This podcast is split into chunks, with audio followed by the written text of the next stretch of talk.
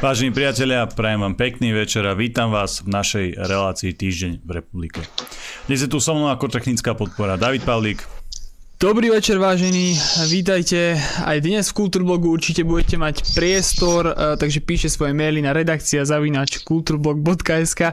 Neviem, e, kto z vás je taký šikovný, ale nastavil tam takú veľmi zaujímavú smiešnú obrazovku, tak skúste to nejako predstaviť, lebo ste to robili teraz pred pár minútami a vyzerá to celkom komicky asi, asi Milan to bol, asi Milan to bol, kto to predstavil. A, a to, je oficiál, to je oficiálne vonku? Áno. No oficiálne si takto vonku teraz, no, čiže treba to, treba zakliknúť to, čo ste tu jak v japonskej záhrade, keby sme sedeli.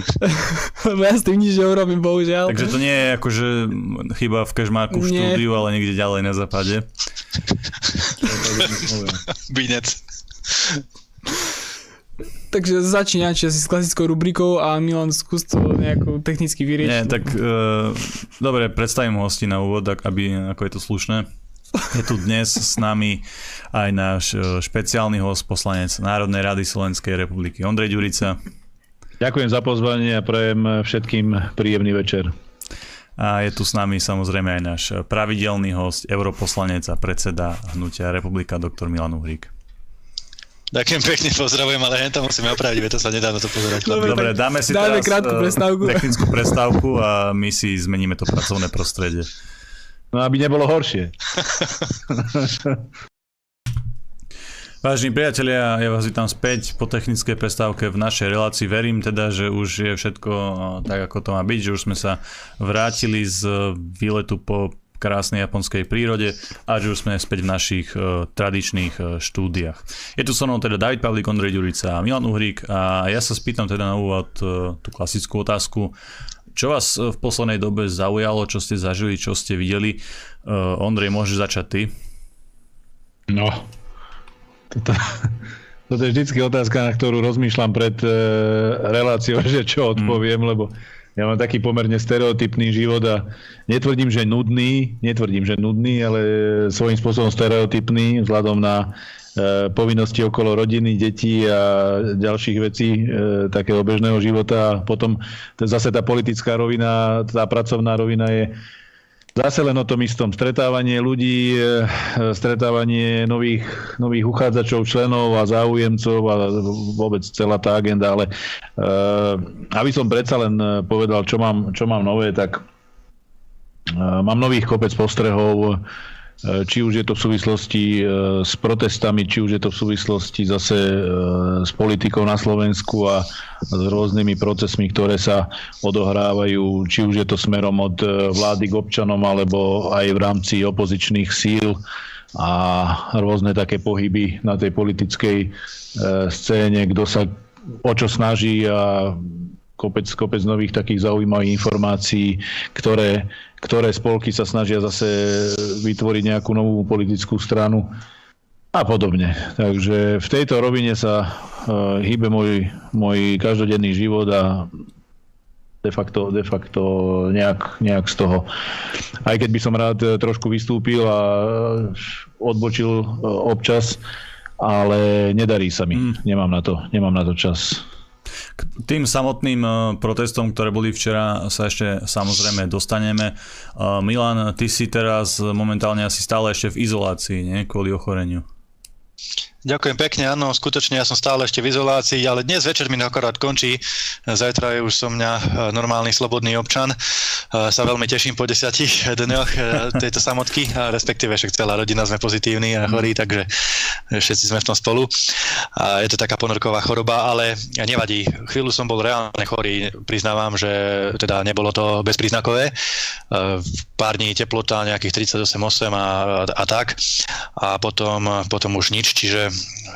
som z toho von, ale aspoň som využil ten čas, aspoň som využil ten čas na vypracovanie kaďakých byrokratických dokumentov, organizačných vecí, čo sme od eh, marca, apríla tlačili pred sebou, lebo eh, vždy bolo niečo dôležitejšie, vždy bola dôležitejšia tá ulica, eh, ten kontakt s občanmi a tak ďalej a zrazu keď ma to seklo kvôli tej chorobe, kvôli tej karanténe, tak som si povedal, že teda aspoň toto dokončím, lebo sú to veci, ktoré každá strana musí mať. Taká tá mravenčia práca na, práca na pozadí, ktorú síce nevidno, ale, ale potrebujete to mať. Potrebujete mať nejaký organizačný poriadok, postup príjmania členov a podobné veci, keď chcete vybudovať serióznu stranu, lebo e, tá strana politika nie je len o videjkách na Facebooku alebo o podávaní si rúk na ulici, ale skutočne je to o vytvorení nejakého systému, nejakej organizácie, štrukturovanej organizácie, ktorá jedného dňa bude schopná prevziať zodpovednosť za vládu a prevziať ju tak, aby to nedopadlo ako v prípade Igora Matoviča a tam tej bandy Olano, alebo čo to je, e, ktorá proste žiadny systém a štruktúru nemá. Čiže takto som to využíval konštruktívne, e, snažil som sa v rámci možností a teším sa na návrat naspäť do reálneho života, reálneho sveta. Takže ten priebeh, ale aby sme teda ubezpečili našich e, divákov a nás, ten priebeh si nemal nejaký brutálny, pretože poslanec Jan Benčík ti adresoval takú poznámku včera, že Uhrik má COVID, veď COVID predsa neexistuje a ak existuje, je to iba soplí, kašlík, chrypôčka, iba že by to tak nebolo. Aj Tom písal na Facebooku, takže ako to je? Ale pán poslanec Benčík, to ja neberiem vážne, to sú tí skrachovaní politici, čo už len týmto spôsobom dokážu zaujať. Tam nech sa radšej pán Benčík a kolegovia Tabák a Pročko a všetci títo starajú o vládu nad štátom a o riadenie republiky, myslím Slovenskej republiky, nie našej strany, aby bolo dobré, aby to zdravotníctvo fungovalo a ľudia nezomierali zbytočne pred dverami nemocníc a namiesto vypisovaná z prostosti, keď to tak musím povedať, z prostosti na Facebooku. Takže toto je môj odkaz pánovi Benčíkovi a celej tej vládnej garnitúre. No a čo sa týka toho priebehu, ja sa priznám, veď nikdy sme nespochybňovali COVID, vždy sme hovorili, že áno, tá choroba tu je, nepatrí k tým, ani naša strana, ktorí by tvrdili, že to je celé vymyslené, že tá choroba neexistuje, veď hádam po roku a pol už e, toto nejdeme riešiť. Áno, môžeme sa sporiť, či ten vírus, e, ako vznikol teda, a teda čoraz viac sa ukazuje, že to bol umelo človekom vytvorený vírus, ktorý unikol nejakým spôsobom do sveta. To sa môžeme opäť uh, sporiť a polemizovať, či to bolo na schvál alebo uh, v rámci nejakého nedopatrenia, slabej bezpečnosti a mm. podobných vecí, ale fakt je ten, že teda ten vírus tu je, sú tu nakazení, sú tu pozitívni ľudia, sú tu ľudia, ktorých to dostalo do hrobu, lebo im to, ich to proste dorazilo, keď mali najmä nejaké iné zdravotné ťažkosti. A sú tu ľudia, a drvivá väčšina stále, úplne drvivá, ale fakt, že drvivá, ktorá ani nevie, že to prekonala. Neviem ako Ondrej, keď bol pozitívny, ako on to prežíval, ale ja som si prešiel tým ako ťažšou chrípkou, priznám sa na rovinu, hovorím teploty, únava, 3-4 dní úplne mimo, ale potom už v pohode. Dobre, to sme teda radi. Ehm, teraz by som rád prešiel teda k nejakému zhodnoteniu včerajšej udalosti, včerajšieho veľkého e, protestu. V podstate tu budeme mať také e, tri pohľady. E, môj s Dávidom ako tých možno obyčajných účastníkov, Ondrejov ako účastníka, ktorý bol priamo na pódiu a tvoj Milan, ktorý si to sledoval, tak možno z tej e, diálky s takým e, objektívnym nadhľadom.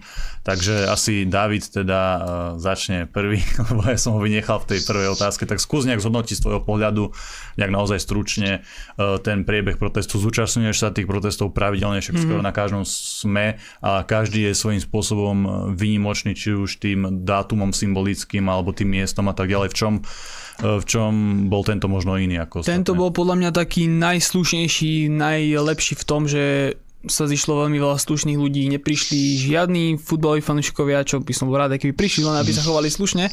Takže čo sa tohto týka, nič mi neletelo okolo, okolo hlavy, nenadýchol som sa žiadneho slzného spreja, takže tomto hľadisku to hodnotím veľmi pozitívne, aj tou účasťou, veľa ľudí nás zase zastavilo, videli sme veľa fanúšikov Kultúrblogu, za čo vám pekne ďakujeme. Vždy prídu, potrasú ruku alebo sa odfotia, čo je veľmi pekné, veľmi pozbudivé. Takže asi tak, Janči, ty povedz. Ja zdieľam práve ten istý názor, pretože tiež som rád, že ten priebeh protestu bol naozaj na úrovni, bol dôstojný, ale zároveň z neho išla podľa mňa dosť eh, veľká energia, aspoň tak som to vnímal. Ja najmä, bol tam taký pekný moment potom, keď sa zotmelo a všetci vyťali tie mobily, to bolo tiež také, eh, také možno dosť silné. Aj ten počet bol dobrý, museli sme na chvíľu zablokovať tú VN dopravu, no tak to už proste pri takýchto podujatiach je. Takisto som tiež veľmi, veľmi rád, že som stretol kopec super super ľudí s veľmi dobrými názormi a som rád, že je nás tak veľa, pretože ja som to spomínal už e, častejšie v týchto reláciách. Mám skúsenosť zo Slovenskej pošty, kde chodím pravidelne kvôli práci a tam som proste bez rúška len ja, pár odvážnych zamestnancov a pár cigánskych spoluobčanov, takže sme tam len pár tých statočných, ale včera na tom proteste nás bolo veľké množstvo a som rád, teda dáva to takú energiu, že je nás naozaj veľké množstvo a že držíme spolu. Pozdravujem všetkých fanúšikov Futurblogu a ospravedlňujem sa tým ľuďom, ktorých som nemohol pustiť vystúpiť na pódium, pretože tam bol presne učený program a systém a nie je to hľubník, nemôže len tak niekto prísť na pódium, musel som byť niekedy aj k niekomu hnusný, ale musel to tak byť.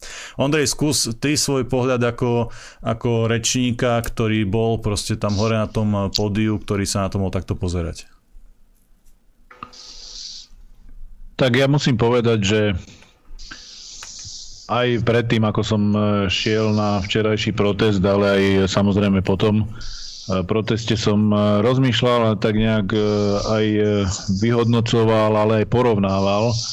A snažil som sa vidieť aj nejaké nedostatky, aj priestor pre zlepšenie do budúcnosti, ale videl som aj obrovský posun vpred a veľký progres v tom, ako tento konkrétny protest dopadol, pretože Pravda je taká, možno, možno nie každý mal tú príležitosť si to nejako v hlave spočítať a pozrieť si, pozrieť si ten, ten DAO z perspektívy také, že by videl až povedzme niekde dozadu ale spodia to vyzeralo naozaj na mimoriadne veľkú časť. Neviem, koľko to námestie alebo ten priestor, v ktorom sa to konalo v rámci toho Šafarikovho námestia je schopný proste e, zobrať so sebou alebo, alebo proste e, hostiť, hostiť ľudí, ale boli to, boli to určite tisíce.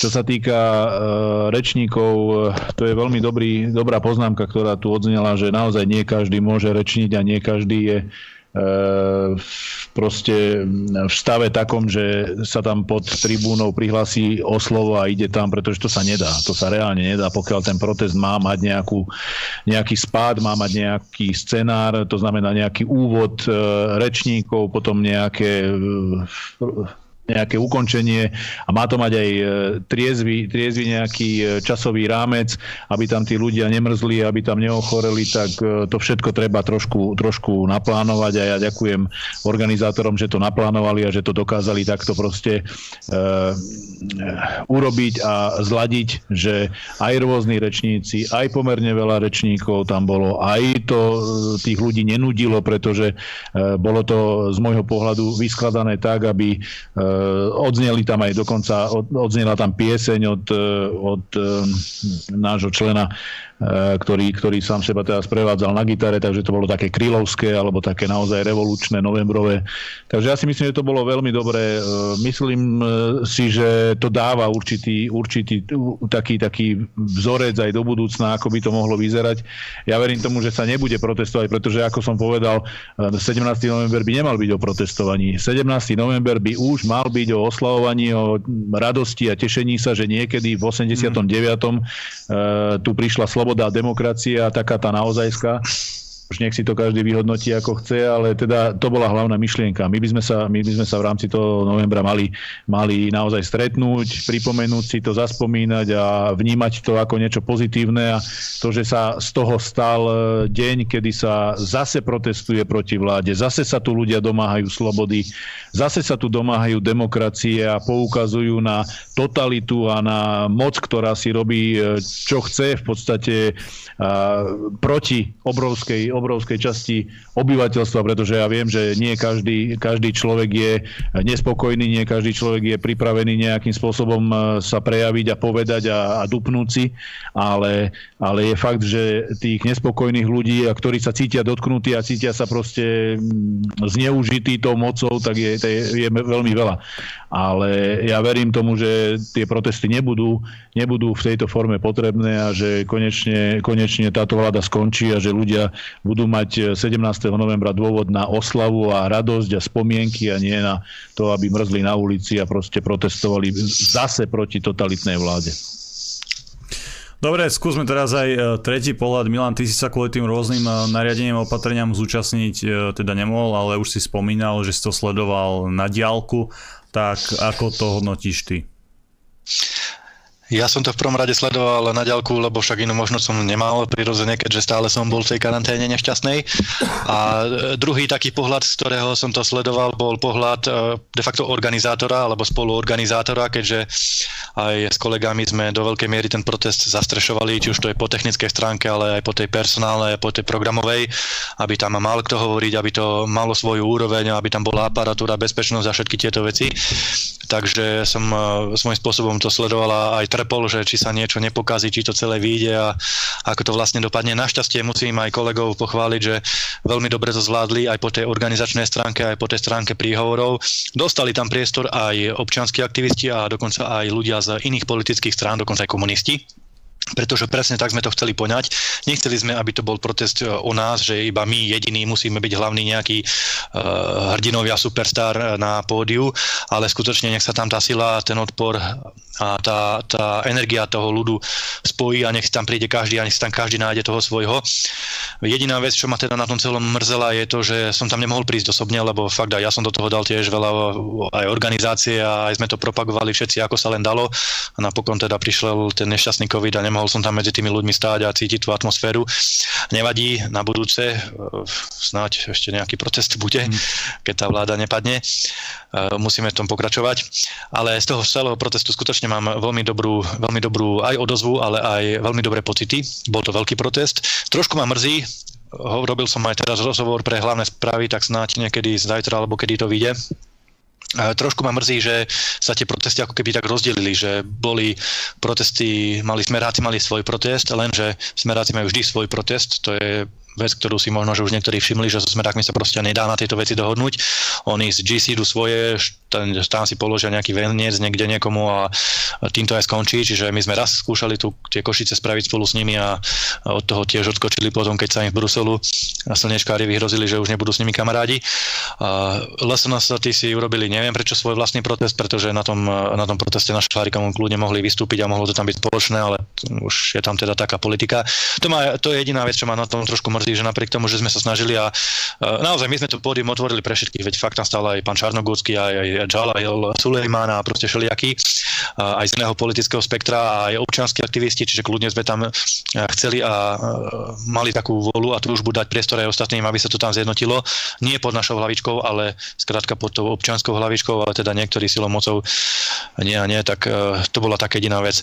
Ale v kumulatíve tam bolo tak či tak veľa ľudí, keď spočítame aj náš protest, teda ten na tom Šafarikovom, ale keď počítame aj iné protesty, mm. ktoré sa robili pred úradom vlády, tam to bolo také spontánne viac menej, neviem, že by to niekto tam nejak organizoval. A keď spočítam teda aj protesty dva pred Národom radou, ktoré je úplne tiež nepochopiteľné, 4 či 5 či koľko hodín od seba odčlenené, to, to ako úplne organizačne zle, ale čo už tak tá účasť bola veľmi veľká a vidno, že tým e, ľuďom tá vláda už ide na nervy, naozaj im ide na nervy, ale treba povedať jednu vec, tie protesty nemajú byť cieľom. To Andrej trošku načrtol a je to pravda. Tie protesty sú nástrojom na dosiahnutie niečoho a to niečo je samozrejme pád vlády, výmena vlády a predčasné parlamentné voľby, pretože nič iné nemá význam ako chodiť protestovať, tam mrznúť a rozprávať a kričať do mikrofónu a potom páliť sviečky alebo svietiť s telefónmi. To je všetko síce pekné, ale to nemá byť zmysel ľudského života ani dokonca zmysel politiky, lebo na to nimi nie sme politici a občania na to nie sú občania, aby chodili len frflať. Cieľom toho protestu je niečo dosiahnuť, niečo zmeniť. A keď sa to nepodarí, tak tie protesty treba samozrejme stupňovať a samozrejme treba nich pokračovať. My sme na tom, my, teda ja konkrétne nie, ale chalani kolegovia na tom proteste aj načrtli, že budeme pokračovať v tom opozičnom tlaku, až kým tá vláda nepadne. Až kým tí Benčikovia a všetci títo Matovičovia jednoducho nezmiznú do zatratenia a nebudú nové parlamentné voľby a nech si národ vybere potom, kto má vládnuť a kto má byť zodpovedný za riadenie spoločnosti. Schválili sa vlastne, súvisto aj s témou toho protestu, schválili sa len pred pár dňami nové opatrenia, nové automaty, nové obmedzenia teda. Ja to absolútne nesledujem, ja sa snažím to z hlavy e, vypustiť a našťastie teda v mojom okolí nemám nejakých fanatikov, ktorí by ma e, striktne nútili dodržiavať všetky tie opatrenia. Uh, Ondrej, ako, ako to prebiehalo v tom parlamente vlastne, bo tam sa hlasovalo niečo v skrátenom legislatívnom konaní, Uh, tam sa tiež príjmali nejaké nové opatrenia, nové veci. Uh, akú to má podobu, ako to prešlo? Tak Janko, ja sa musím priznať, že teraz si povedal presne to, čo sa snažím praktizovať aj ja. Bez ohľadu na to, že samozrejme ako poslanec musí mať prehľad, e, čo sa, tam, čo sa tam deje a o čom sa rokuje a čo je témou dňa v rámci rozpravy a v rámci všetkých tých debát, ale Chcem povedať a možno aj prezradiť trošku divákom, poslucháčom, že eh, ja k tomu takisto pristupujem tým spôsobom, že snažím sa to vypustiť z hlavy a snažím sa nejakým tak, tak eh, nastaviť, nastaviť ten svoj vnútorný svet tak, že ako, ako by to všetko okolo nebolo. To znamená, že tak ako si niekto a asi čoraz viac ľudí, čo mám v okolí, to tak e, praktizuje, že si nepozrú správy alebo nepozerajú televíziu, tak e, podobnou formou aj ja k tomuto pri, pristupujem a e, naozaj sa snažím absolútne, absolútne vygumovať z hlavy tieto veci, aj tieto témy, aj, aj rôzne tie body, ktoré hovoria o tom, že čo ako od, od zajtra alebo od pondelka. A musím povedať, že pokiaľ sa človek nastaví, nastaví tú mysel aspoň z časti týmto spôsobom, tak je oveľa spokojnejší, aj sa mu lepšie spí, aj sa mu lepšie žije v tejto šialenej dobe. Takže ja len na margo toho, čo si povedal, že veľmi, veľmi podobne k tomu pristupujem. No a čo sa týka, čo sa, pardon, čo sa týka tých opatrení, Uh, a všetkého, čo, čo odznelo naposledy v parlamente, tak asi, asi diváci aj občania boli uh, boli e, svetkami toho, čo sa tam dialo. De facto ten scenár je stále ten istý. Akýkoľvek nezmysel, akékoľvek opatrenie, akákoľvek argumentácia e, vo výsledku je jedno, čo sa tam povie, alebo koľko sa za to bojuje, e, príde hlasovanie a je, je rozhodnuté, pretože to Olano a súčasná vláda má toľko poslancov, že si schváli čokoľvek, čo chce.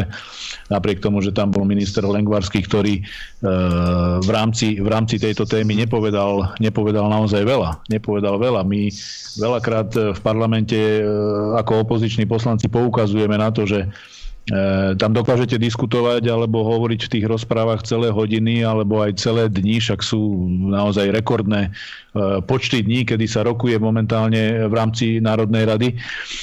A Podstatné je to, že tí predkladatelia, tí ministri e, k tomu nič nepovedia. Oni prečítajú nejaké uznesenie, prečítajú nejaký návrh, prečítajú proste to, s čím prídu zo svojho ministerstva, za čo zodpovedajú, alebo čo tam predkladajú ale v rámci obhajoby alebo v rámci dovysvetlenia alebo v rámci presvedčenia e, ostatných poslancov, že áno, je to správne a musíte nám dôverovať preto, lebo je to tak a tak, e, to sa tam nedieje. A v podobnom duchu sa potom odohrávajú aj tie debaty a tie faktické e, poznámky tých koaličných poslancov. Veľmi známe je 12 rokov tu vládol Smer, 12 rokov tu vládli tí, oni sú zodpovední a tak ďalej a tak ďalej, ale keď apelujeme na to, aby sa tieto veci skutočne dovysvetlili, pretože nikdy nie je tá situácia situácia taká, že by, že by každý ten návrh zákona alebo každá tá zmena legislatívna úprava, ktorá prichádza, že by, že by e, nemala nejaké otázky, e, či už od koaličných alebo opozičných poslancov. Vždy sú tam nejaké veci, kde e, ľudia majú, majú proste nejasno a snažia sa na to dopytovať. Málo kedy sa stane, že je to vysvetlené, pretože proste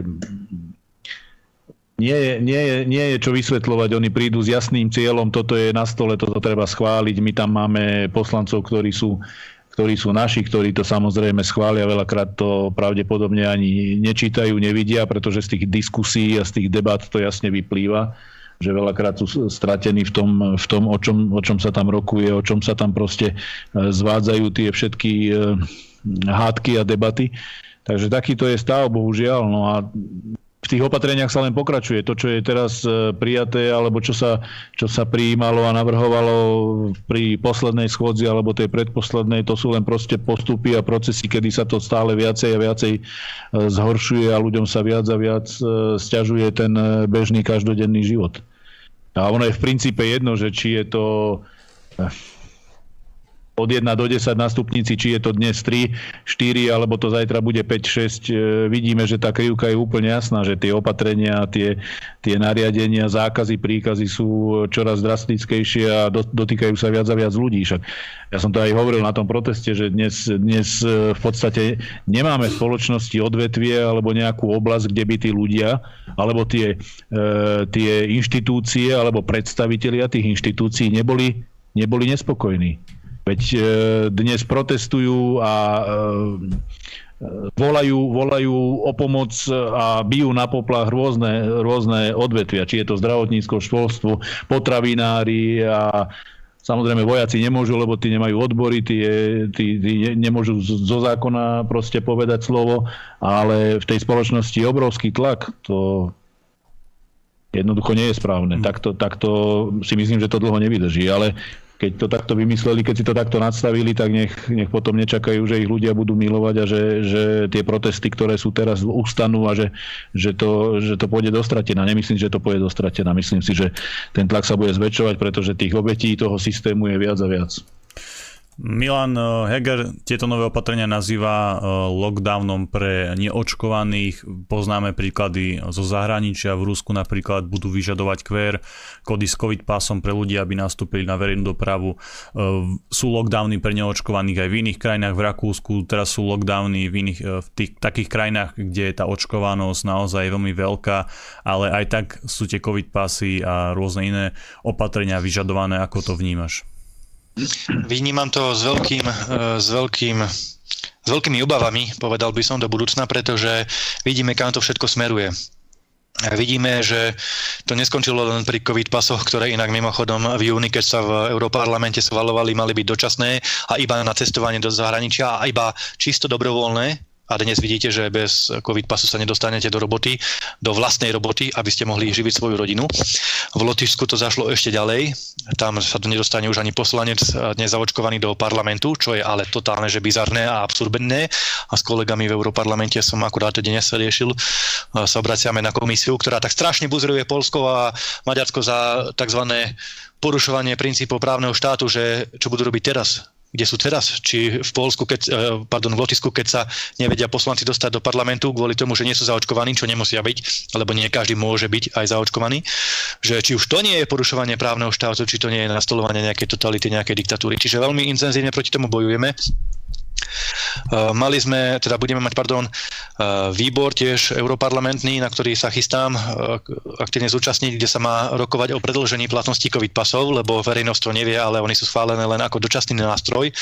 Dočasný nástroj do júna 2022, to znamená, že rok na rok boli schválené ako nejaké mimoriadne opatrenie a už je november a už zistujú, že celkom dobre to funguje, celkom dobre sa s tým kontrolujú ľudia, celkom dobre to aj všetci zobrali a všetci poslúchajú a ľudia si na to zvykli, v podstate ako keby, ako keby sa k tomu prispôsobili a držia huby a držia krok, tak prečo, prečo by sme to nepredložili? Tak teraz už začínajú v Bruseli také tie prvé lastovičky o tom, že treba sa začať zamýšľať nad tým, čo bude s legislatívou veľmi úspešných COVID pasov ďalej, pretože tam zvyknú používať takú argumentáciu, že eh, keď nie je keď je vysoký počet nakazených alebo pozitívnych alebo aj hospitalizovaných, tak samozrejme tedy treba bojovať proti epidémii. Dobre, do istej miery súhlasíme, ale oni používajú túto istú retoriku, aj keď nie je vysoký počet nakazených, aj keď bola jeseň a keď bolo leto. Vtedy sa hovorili, musíme COVID pasy tlačiť, musíme to používať, treba to zaviesť do praxe ako povinné nejaké opatrenie kvôli tomu, aby sa epidémia nevrátila, priatelia a už to je bizarné, to je už na, hlavu postavené, keď oni vlastne strašia, aj vtedy, keď nie je čím strašiť, tak vtedy strašia tým, že aby sa to nevrátilo, aby sa tie strašné doby temná, veľké epidémie a tisícok a miliónov mŕtvych na uliciach a neviem čo všetko možné, aby sa to nevrátilo, treba sa viesť COVID pasy. A ten, kto ich nebude chcieť používať a kto sa tomu systému režimu neprispôsobí, to bude ten kacír, ten bude ten zodpovedný, kvôli komu potom tá epidémia príde. Nie, že by prišla aj tak, lebo však samozrejme, že príde je jeseň, je taká sezóna, ale nájde sa vinník, nájde sa, uh, nájde sa ten, kto je za to zodpovedný, na koho sa môže ukázať prstom a povedať ty, alebo vy ste tí kvôli tomu, komu to je. Teraz sú tí zodpovední a tí vinníci neočkovaní samozrejme, však, uh, lebo celá tá štátna mašinéria, celá tá propaganda z nich robí úplne, že zombíkov, ktorí tu chodia a uh, zabíjajú naokolo všetkých čo samozrejme nie je pravda ani zďaleka, pretože aj tí očkovaní roznášajú vírus a dokonca ho som presvedčený, že roznášajú aj viac, lebo sa nechodia vôbec testovať, kdežto tí nezaočkovaní sa musia aspoň niekedy ísť testovať. Takže, takže e, smeruje to k e, veľkému potláčaniu ľudských práv a vlastne to už celé začalo. Celé to začalo a uvidíme, kedy to skončí. Je ešte veľmi dôležitá vec, ktorú by som chcel povedať v súvislosti s týmto a týka sa to tiež takej skúsenosti z Európskeho parlamentu, lebo ja som o tom hovoril, ako ľudia to príliš nepočúvajú, priznám sa, však ani, ani mňa by to asi nebavilo, keby nie som europoslanec tie európske témy a európske problémy sú jednoducho vzdialené, keď, keď človek bojuje o prežitie a o to, či môže zajtra ísť do roboty a zaniesť dieťa do školy. Ale aj v Európskom parlamente sa schválila povinnosť preukazovania sa COVID pasmi a kolegovia to dali na Európsky súdny dvor a ten vydal predbežné opatrenie o tom, že toto, toto rozhodnutie nemusia dodržiavať, že nie je proste záväzne, nie je pravoplatné a súd to ďalej skúma, že či to je v súlade s belgickými, respektíve francúzskými štandardmi alebo nie. Ale veľmi silný argument je ten, že naozaj ten Európsky e, súdny dvor, e, Všeobecný súd konkrétne, vydal predbežné nariadenie, kde zakázal Európarlamentu pýtať COVID pasy od uh, istých zamestnancov a aj istých poslancov, ktorí sa voči tomu ohradili. A chcem získať ten rozsudok, pretože nie je zverejnený, je to predbežné opatrenie. Má aj temnú stránku, poviem to tak, že týka sa len tých, ktorí to podanie podali. To znamená, že tí, ktorí sa na súde na Európskom súdnom dvore stiažovali, tým súd povedal, že dobre, vy sa nemusíte preukázať COVID pasmi, ale ostatní sa musia. Takže chcem to získať a môže to byť taký prvý právny nejaký krok a právny e, nástroj, ktorý môžeme aj my potom samozrejme využiť v nejaký, nejakom hrobandnom podaní. E, ľudia, ktorí sa jednoducho nechcú nechať čikanovať týmito COVID pasmi a vyskúšať zabojovať aj týmto spôsobom. E, nechcem teraz veľmi slubovať nejaké, nejaké vzdušné zámky, pretože naozaj som nevidel ten rozsudok, možno sa to týka špecificky len bruselského, nejakého belgického práva pracovného alebo toho francúzského Štrásburgu, ale teda takto to dopadlo a považujem za povinnosť povedať to poslucháčom a ľuďom, že teda nie je to úplne také čiernobiele s tými COVID pásmi a s týmito nariadeniami. No a posledná vec, vláda Heger, čo ste spomínali aj vy, mm. že schválili teraz ten nový COVID automat, vlastne lockdown pre nezaočkovaných a ja som to komentoval na Facebooku, že takú dlhšiu reťaz, lebo aj tak stále je to reťaz pre tých zaočkovaných. Tí tiež nedopadli veľmi slávne v tom COVID novom automate tak ja to považujem za čisté, e, čistú buzráciu, čistý útok proti ľuďom. Tá vláda jednoducho nevie, čo má robiť, je zúfalá,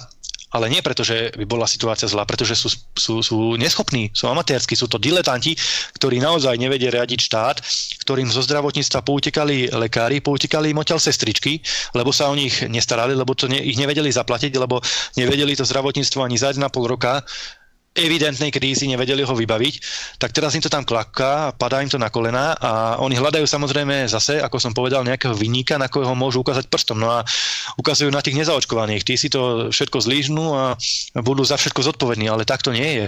A ja sa ohradzujem aj v mene nášho hnutia proti takejto segregácii a takémuto rozdeľovaniu obyvateľov, pretože takto jednoducho a skrátka nie je. A ak je niekto zodpovedný za súčasný stav, že to nie je dané objektívnymi okolnostiami, lebo vidíme, že tá, tá chrípkovo-covidová sezóna je naozaj v celom svete, všade to stúpa, aj v tých najzaočkovanejších krajinách.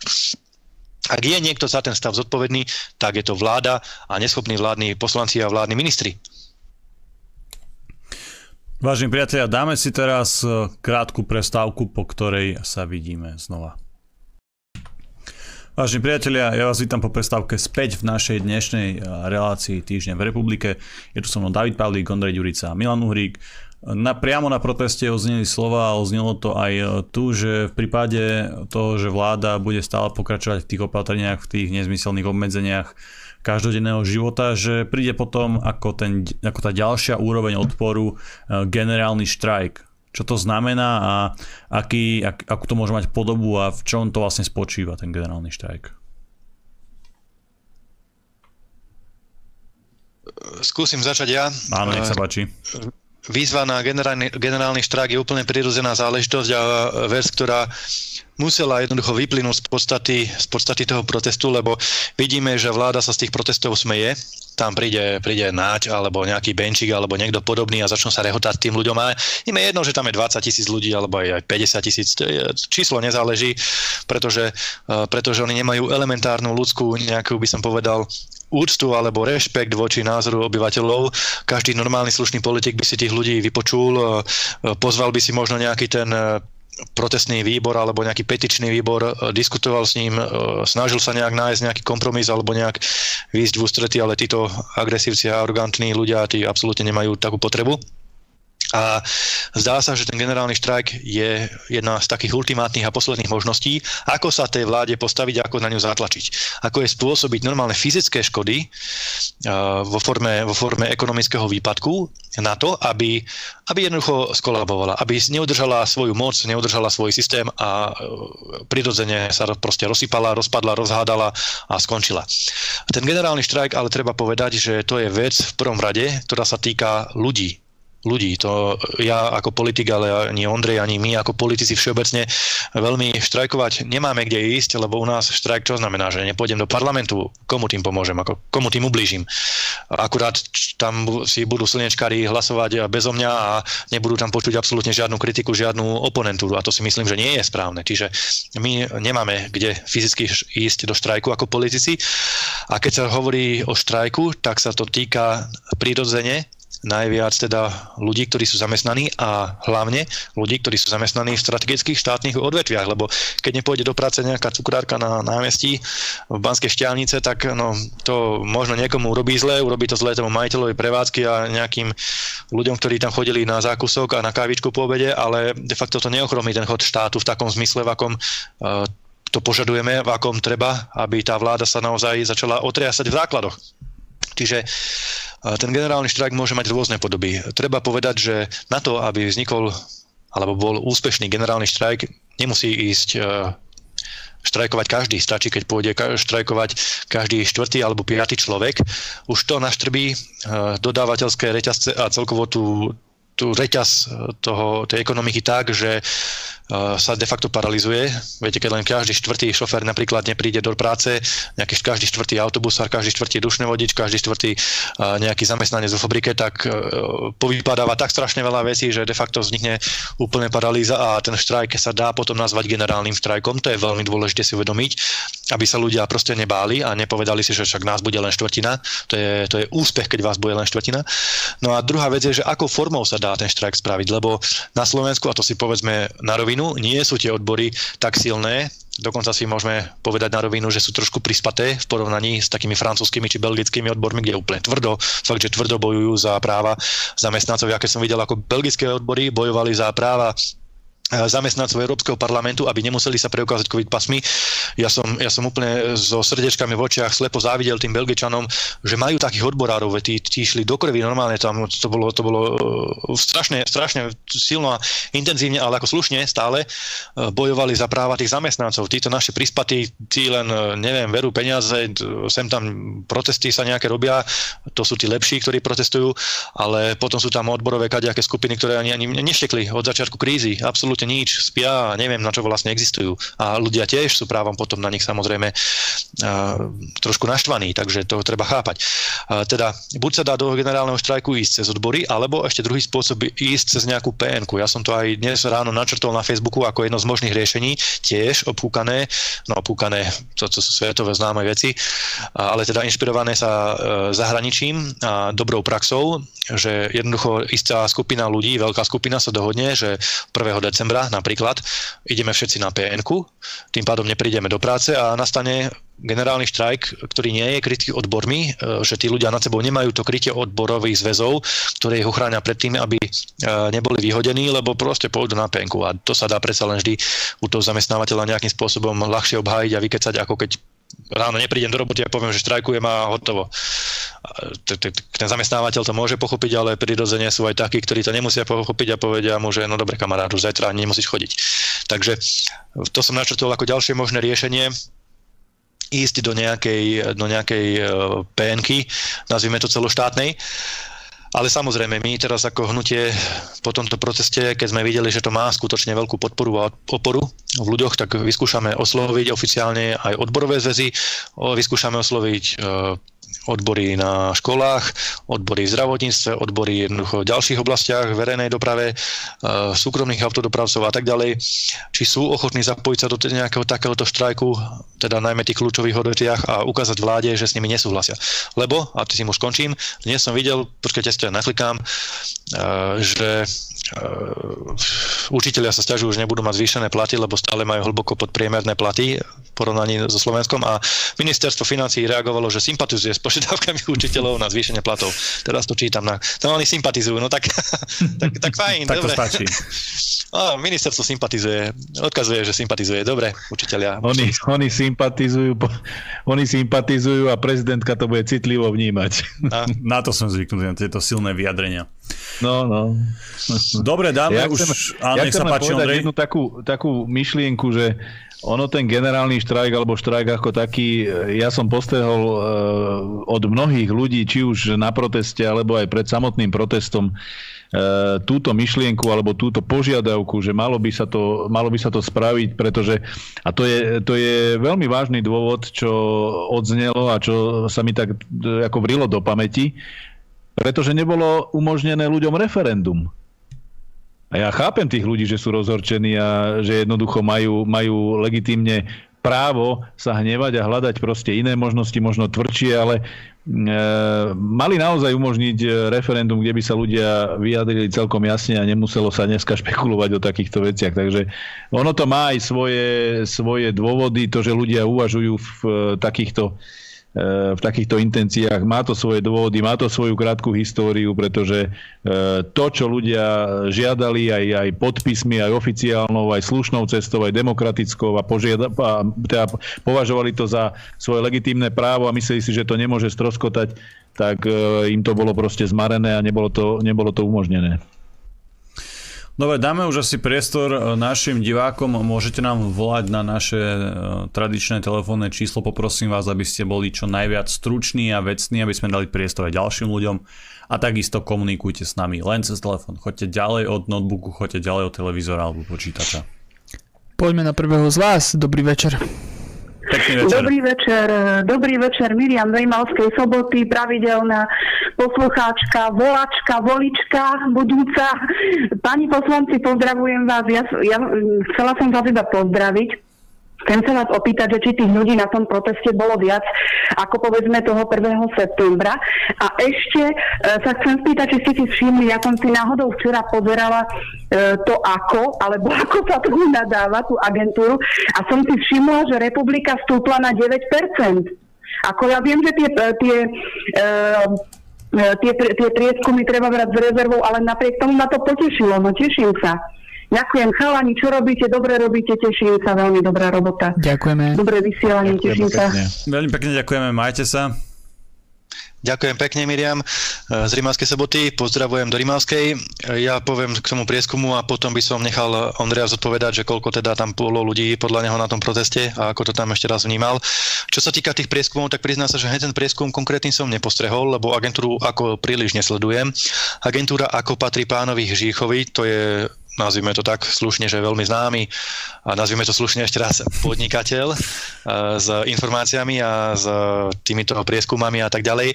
Takže keďže viem, ako tie prieskumy vznikajú a ako sa objednávajú a akým spôsobom sú potom prezentované na verejnosti, tak neverím ani, ani nie. Eh, ale teda všetci cítime, to je pravda, že všetci cítime, že republika má viac percent, ako jej dávajú tie mainstreamové prieskumy, ktoré tam hovoria o nejakých 5-6 percentách. Určite to je viac.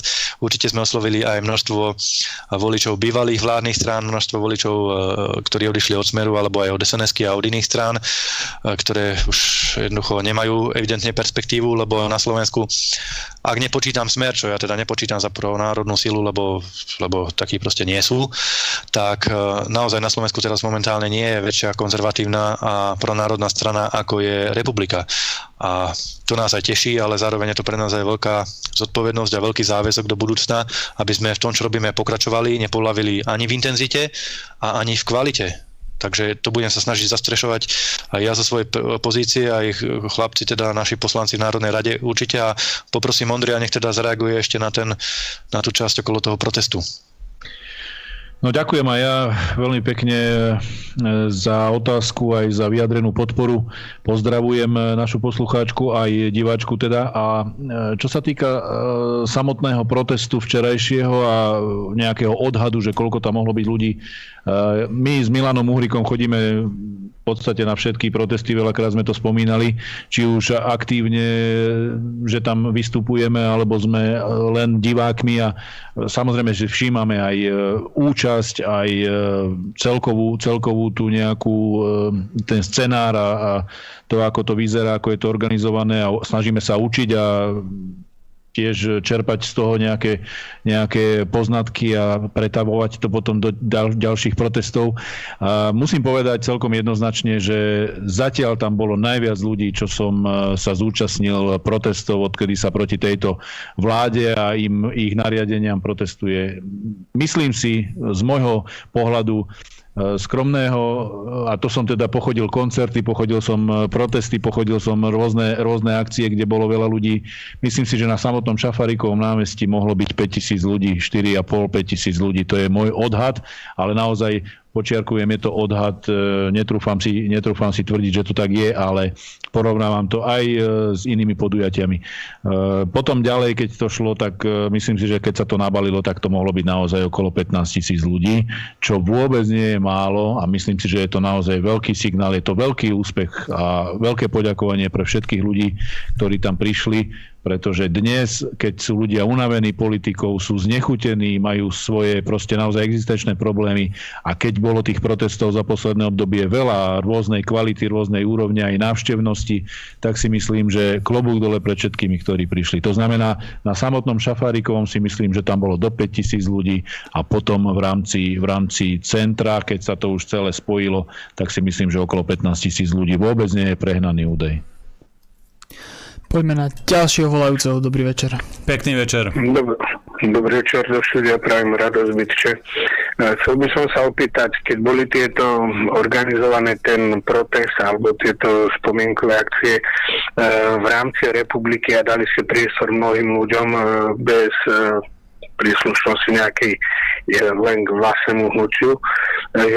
Či by sa to dalo do budúca robiť aj e, v rámci republiky ako štátu, ako vo väčších mestách Žilina, Banska, Košice, e, Povazka, Martina podobne, že aby to dalo väčšiu silu. A otázka ešte k tomu, lebo dosť často e, sledujem, že dávajú tlačové besedy politických strán a je to hnutia hlas ale strany alebo e, hnutia alebo staranie republiky ne, nevidno tlačové besedy na nejaké palčivé témy, čo si myslím, že ľudia by tiež privítali, aby to bolo nejak rozobraté bližšie. A z toho včerajšieho protestu v Bratislave ohľadne e, republiky boli veľmi málo záznamov v televízii, čo vás to vidno, že ste cenzurovaní, keď tak len v negatívach. Takže ako to bude do budúca, či chcete robiť aj tak, takouto formou celorepublikovú nejaké e, podujatia k tomu a tým tlačovým besedám, či sa budú konať, aby ľudia mali aj od vás priamo reakcie na dané veci, ktoré sa dejú e, nielen mimo, e, nielen cez kultúrblok, ale aj mimo, mimo toho, čo robia niekedy ako hlas, robí tlačovky aj iné strany. Dobre, ďakujem zatiaľ do počutia. Ďakujem pekne, majte sa. Ďakujem rado. Zareagujem ja prvý a potom môže, teda poprosím Ondreja tiež, aby to doplnil ohľadne tých protestov najmä. Čo sa týka tých tlačových konferencií, viete, tak situácia je s tými médiami veľmi ťažká. Tie mass médiá, samozrejme, to tu už veľakrát aj e, chalani v kultúrblogu rozprávali, že vlastne aj to je dôvod existencie kultúrblogu, že tie médiá nie sú ani zďaleka objektívne a nie je tam ani zďaleka vyvážené spravodajstvo. Viete, a keď vy vidíte v médiách tlačovku hlasu a smeru každý deň, tak uh, my môžeme každý deň robiť tlačovku a nedajú tam ani jednu. Nedávno sme robili, kedy to bolo možno 1,5 týždňa dozadu tiež tlačovú konferenciu, podávali sme veľmi, veľmi silné trestné oznámenie na ministra práce sociálnych vecí Krajniaka kvôli bezpečnostnej previerke, ktorú dal Lipšicovi a vďaka čomu sa Lipšic stal špeciálnym prokurátorom. Bola to podľa mňa veľmi zaujímavá tlačová konferencia. Dali sme ju, eh, ohlasili sme ju médiám, eh, médiá tam aj boli a neodvesielal to nikto. Nikto. Skrátka dávali sme my video potom teda tejto tlačovej konferencie na naše kanály, na YouTube, na Facebook, na web stránku a podobne, ale teda tú samotnú tlačovú konferenciu neodvysielal nikto. Keby sa tam postavil Fico alebo Pelegrini a povedali by, že dneska je pekné počasie, svieti slniečko, je to na titulkách všade. A to je ten rozdiel medzi nami a nimi, že my nemáme to mediálne krytie oligarchie, nemáme to mediálne krytie tých mass médií a preto, preto ani nerobíme tak často tlačové konferencie, pretože, a teraz to vysvetlím, aby ste tomu chápali, nie preto, že by sme boli leniví, alebo nemali témy, alebo, alebo sa nám nechcelo, ale skrátka preto, že z pohľadu propagácie je pre nás oveľa výhodnejšie spraviť video na, na Facebook, normálne nahovorené nejaké video a má to vždy ďaleko, a to máme odsledované, veď my to všetko vyhodnocujeme samozrejme a sledujeme, má to vždy ďaleko väčší dopad ako nudná tlačová konferencia 30 minútová, kde rozprávate do mikrofónu a tých ľudí to jednoducho nebaví. Čiže my sa sústredíme teda na krátke a výstižné videá cez internet distribuované, distribuované priamo k ľuďom, pretože tie tlačové konferencie jednoducho a skrátka nemá pre nás význam momentálne robiť, lebo tie mass media ich nevysielajú a neposielajú, však, veď Ondrej je hovorca strany a koľko tlačových správ posielame týždenne? 4-5, koľko z nich zverejňa. Čiže tak. Ďakujem pekne aj ja za otázku a doplním teda Milana Uhrika eh, v rámci tých protestov a toho delenia. Eh, viete, ono je to tak, že eh, stretávame sa s názorom, že ten protest, alebo akýkoľvek teraz so všeobecným to, akýkoľvek protest, že by mal byť cielený na jeden dátum, na jeden čas, na jedno miesto, aby bola tá návšteva toho protestu a ten odkaz občanov čo najsilnejší. To je absolútne logický prístup. A na druhej strane sa stretávame presne s takýmto návrhom alebo s takýmto pohľadom na vec, že by sa v jeden deň malo urobiť alebo zorganizovať niekoľko protestov v rámci Slovenska, v rámci tých e, povedzme krajských miest alebo, alebo e, väčších miest. E, Problémom celkom objektívnym je samotná logistika, keď to máte urobiť na úrovni a máte to urobiť skutočne také, aké to profesionálne má byť v rámci možností, tak e, problémom je logistika, problémom sú, e, je personál, e, problémom sú rečníci a problémom je to, aby to bolo zvládnuté z pozície organizátora, áno, to je z pozície jednej strany, a druhá vec, aby tam prišla dostatočne silná návšteva občanov, ľudí, proste, aby to malo ten odkaz. Minulosť ukázala, že tieto e, delenia alebo takéto tie menšie protesty v rámci jedného dňa, v rámci jedného dátumu, kedy mal byť odkaz e, z celého Slovenska, že tí ľudia sa všade nielen v Bratislave stretli, minulosť ukázala, konkrétne aj naše skúsenosti ukázali, že tá návštevnosť a tá sila bola veľmi slabá a preto, preto má zmysel to radšej sústrediť do Bratislavy. My sme takisto boli ako Hnutie republika nedávno v Košiciach, to znamená pre nás sú dôležité e, mesta, ktoré sú ďalej od Bratislavy, ďalej od Nitry. My to, my to dlhodobo kritizujeme, že ten pohľad na východ je taký macerský, či už zo strany vlády alebo predchádzajúcich vlád alebo politikov všeobecne.